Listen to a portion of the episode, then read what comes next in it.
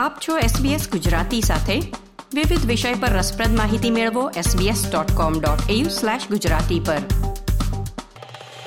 હાલમાં ખૂબ જ પ્રચલિત અને ચર્ચિત થઈ રહી છે ઈ સિગરેટ એટલે કે સિંગલ યુઝ વેપર ઘણા લોકો સિગરેટ છોડવા માટે ઈ સિગરેટનો સહારો પણ લઈ રહ્યા છે, જે આજકાલ એક ફેશન તરીકે પણ લોકોની પસંદગી બની ચૂકી છે. કેટલાક લોકોની એવી માન્યતા છે કે સિગરેટ પીવાની જેમ ઈ સિગરેટ પીવામાં કોઈ નુકસાન થતું નથી અથવા તો ઓછું નુકસાન થાય છે. પરંતુ હકીકતમાં એવું છે કે કેમ? એ જાણવું રહ્યું. પહેલી જાન્યુઆરી બે હજાર ચોવીસથી ઓસ્ટ્રેલિયામાં સરકાર સિંગલ યુઝ વેપર એટલે કે ઈ સિગરેટની આયાત ઉપર પ્રતિબંધ લાગુ કરશે. આ નવો લો શું હશે અને કોને કોને અસર કરશે તેમજ હવેથી સિંગલ યુઝ વેપર એટલે કે ઈ સિગરેટની ખરીદી ક્યાંથી અને કોણ કરી શકશે તેની વિગતે માહિતી મેળવીએ મેલબર્ન સ્થિત ડોક્ટર ગીતાંજલિ શર્મા પાસેથી.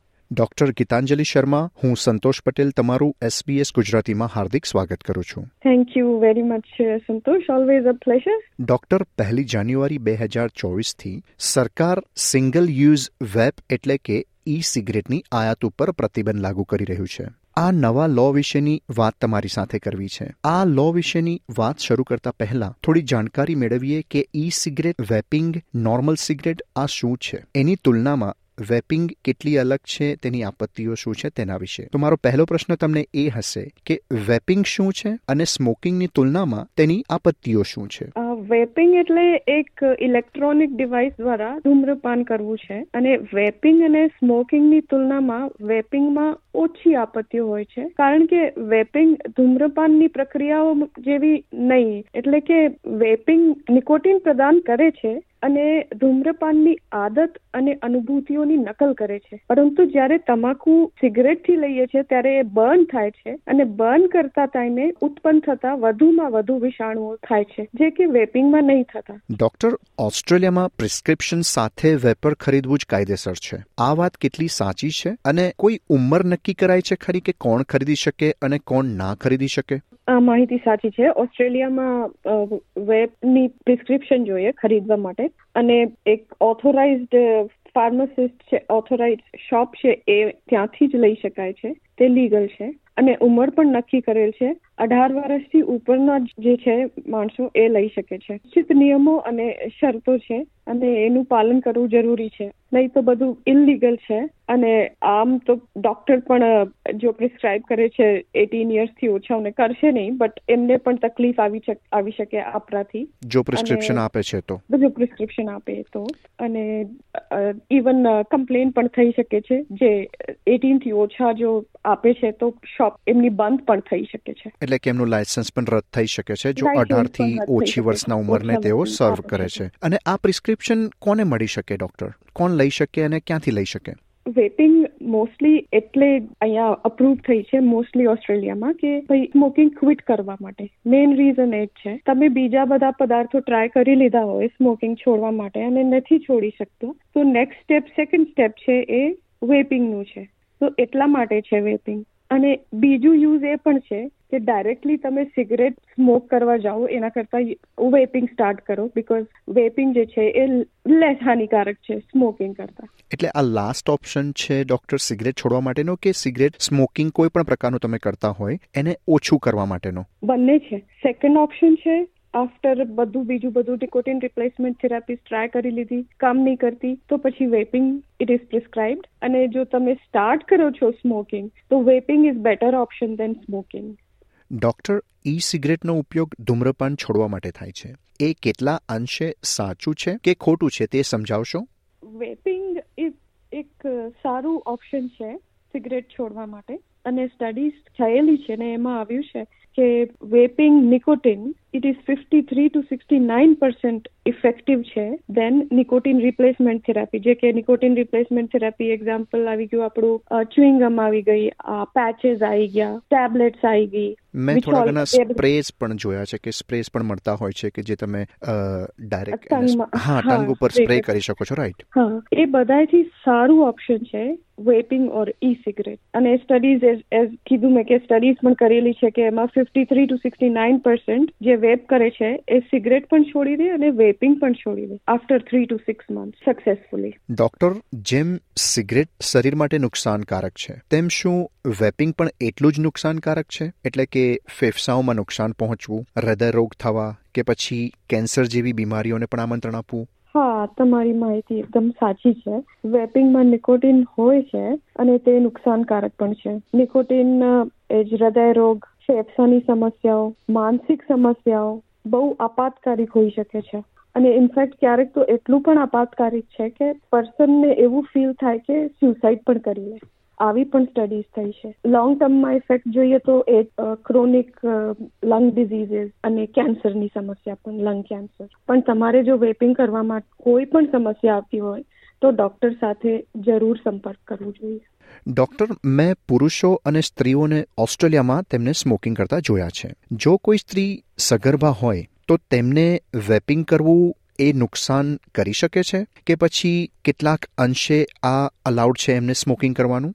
જે રીતે નો સ્મોકિંગ પ્રેગ્નન્સીમાં કહેવામાં આવે છે, એવી જ રીતે નો વેપિંગ ડ્યુરિંગ પ્રેગ્નન્સી કહેવામાં આવે છે. સગર્ભવતી સ્ત્રીઓને વેપિંગ કરવાથી નુકસાન થાય જ છે. એમાં વેપિંગમાં કેમિકલ જે છે, એ ગર્ભવતી સ્ત્રીને અને બાળક પણ એનાથી પ્રભાવશાળી થઈ શકે છે. વેપિંગમાં કેમિકલ્સ જે છે, એ પ્લાસેન્ટાને ક્રોસ કરી અને ફીટસમાં જતા રહે છે. તો એવું એવિડન્સ પણ આવ્યું છે કે ફીટલ ડેથ થઈ જાય છે low birth weight preterm birth એ બધું અફેક્ટ થાય છે. તો વેપિંગ કોન્ટ્રાઇન્ડિકેટેડ અને it should it is not allowed અને પૂરું નુકસાન કરે છે જેમ સ્મોકિંગ નુકસાન કરે છે. ડોક્ટર તમે કોઈ એવા પેશન્ટને કે તમારા કોઈ પેશન્ટ હોય જેનું ઉદાહરણ આપવા માંગતા હોય કે જેને વેપિંગનો ઉપયોગ કરીને સફળતાપૂર્વક ધૂમ્રપાન છોડ્યું હોય? હા છે ને એવા પેશન્ટ છે. એક બહુ સારા પેશન્ટ છે અને હજુ પણ આવે છે. એમને એકચ્યુઅલી લંગ ડિઝીઝ પણ છે. પણ બહુ તકલીફ થતી હતી એમને સ્મોકિંગ છોડવામાં. એવું થઈ ગયું હતું કે જો સ્મોકિંગ ના છોડે, તો ડોક્ટરે કહી દીધું કે મે બી ફાઈવ યર્સ જેટલું છે હવે લાઈફ પછી આવ્યા, અમે બધું ટ્રાય કર્યું. નિકોટિન રિપ્લેસમેન્ટ થેરાપી આપણે પેચેસ ટ્રાય કર્યા ટેબ્લેટ્સ ટ્રાય કરી, બધું જ ટ્રાય કર્યું. પાછું he falls back to the same smoking પછી એક દિવસે એ જ લઈને આવ્યા કે આપણે આ ઈ સિગરેટ મને ટ્રાય કરવી છે ડોક્ટર તો મને આપો તમે સ્ક્રિપ્ટ મેં આપી એમને સ્ક્રિપ્ટ અને લઈને આવ્યા મારી પાસે ફિફ્ટી ફોર યર ઓલ્ડ છે લઈને આવ્યા અને મને કે મને સરખી ટેકનિક પણ બતાવવાની. અને મને કે આના મને બધા નુકસાન ને બધું અમે બેસીને પ્રોઝ ને કોન્સ લખ્યા બધાએ. અને સરખી ટેકનિક પણ બતાવી એમને. અને I think five to six month લાગ્યા એમને. હી એમનું હશે આજ જ આવ્યા હતા he ninety one day of quitting smoking તો એ કહેતો હતો કે આ તો મારું ક્રિસમસ ગિફ્ટ થઈ ગયું ડોક્ટર અને બહુ જ ખુશી થાય અમને પણ કે they are getting more healthy અને લંગ ડિઝીઝથી નિજાત મળી જશે હવે. ડોક્ટર હવે વાત કરીએ મુખ્ય મુદ્દાની કે પહેલી જાન્યુઆરી બે હજાર ચોવીસમાં આવી રહેલા ઓસ્ટ્રેલિયન સરકારના નવા નિયમો વિશે. તો નવા નિયમો શું હશે અને એ કોને કોને લાગુ પડશે તેના વિશે જણાવશો? હા તો ઓસ્ટ્રેલિયામાં વેપ પ્રિસ્ક્રિપ્શન સાથે જ ખરીદવું કાયદેસર છે, એ પણ કાયદેસર જ રહેશે અને એની ઉંમર જે છે, અઢાર ઉંમરના ઉપરવાળાઓને જ મળશે. અને પેલા જે હતું કે આપણે ડિસ્પોઝેબલ વેપ્સ લઈ આવતા કઈ બી શોપથી એવું નહીં, હવે નહીં થઈ શકે. અને થેરાપ્યુટિક વેપ જે હોય છે, એ પ્રિસ્ક્રાઇબ્ડ ફાર્મસી કે જે બીજી શોપ જે રજિસ્ટર્ડ છે પ્રિસ્ક્રાઇબ કરવા માટે ત્યાંથી જ મળશે. અને એનું સ્ક્રિપ્ટ જીપી પાસે મળી શકે સિક્સ મંથ્સ માટે વેલિડ હોય અને કાં તો નર્સ પ્રેક્ટિશનર પણ આવી શકે છે. અચ્છા એટલે નર્સ પણ આનું પ્રિસ્ક્રિપ્શન આપી શકે છે? આપી શકે દે આર ઓથોરાઇઝડ ઓથોરાઇઝ્ડ હા. અને જેમ કે જાણો ઇન્ટરનેશનલ ટ્રાવેલર્સ જે આવે છે અને એ લોકો જે વેપ કરે છે એમના માટે આ રૂલ અપ્લાય નહીં થતું જુઓ આવું પણ છે. તો ક્યારેક પછી ચોરી પણ થઈ શકે ને કે ઇન્ટરનેશનલ ટ્રાવેલર્સ લઈને બીજાને આપી શકે તો આ ગુનો બની શકે છે રાઈટ ગુનો બની શકે છે હા. ડોક્ટર તો જે આટલી બધી શોપ્સ અને કિયોસ્ક આપણા શહેરમાં જે અવેલેબલ છે કે ગમે ત્યાંથી તમે પ્રિસ્ક્રિપ્શન આપીને લઈ શકો છો, તો આ પ્રિસ્ક્રિપ્શન કોઈ પણ લઈ શકે છે કે પછી જે સ્મોકિંગ ઓછું કરવા માંગતા હોય એ લોકો જ લઈ શકે છે? તમે જેમ કહ્યું તેમ કે છ મહિના માટે પ્રિસ્ક્રિપ્શન મળે છે, તો એમાં કેટલા વેપર તમે ખરીદી શકો? છ મહિના માટે એક વેપર, બે વેપર, ત્રણ વેપર, એની સંખ્યા શું હોઈ શકે? એની સંખ્યા એ ડિપેન્ડ કરશે બધા માટે કે બધા કેટલા સાઈડ ઇફેક્ટ થાય છે એને, કેટલું માફક આવે છે એને. તો એક ભેગા સિક્સ મંથલી પણ નહીં આપે. મંથલી આવી અને જીપીને રિપોર્ટ કરવું હશે એવરીથિંગ ઇઝ ગોઈંગ ફાઇન તો પછી સિક્સ મંથલી પણ મળી જશે. અને ડિપેન્ડ કરશે કે કેટલું યુટિલાઇઝેશન થાય છે. એ એક દિવસમાં કેટલા પફ લે છે ને એક પફમાં કેટલા આવે છે.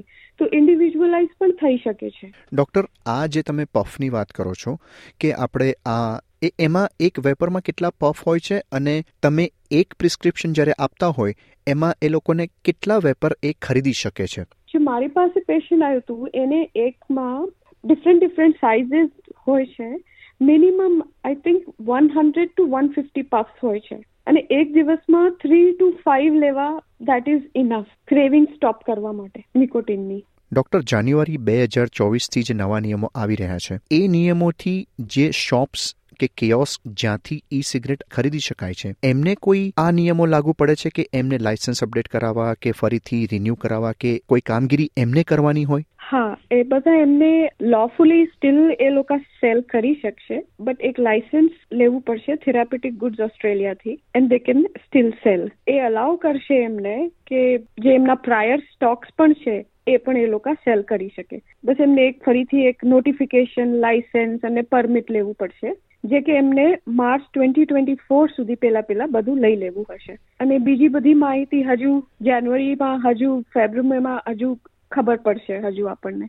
ડોક્ટર આજે આટલો સમય ફાળવી અને આટલી સરસ માહિતી આપી અમારા શ્રોતાઓ માટે તે બદલ હું સંતોષ પટેલ તમારો ખૂબ ખૂબ આભારી છું. Thank you very much Santosh. Always a good topic of discussion so thank you very much thank you doctor thank you like share comment કરો. એસબીએસ ગુજરાતીને ફેસબુક પર ફોલો કરો.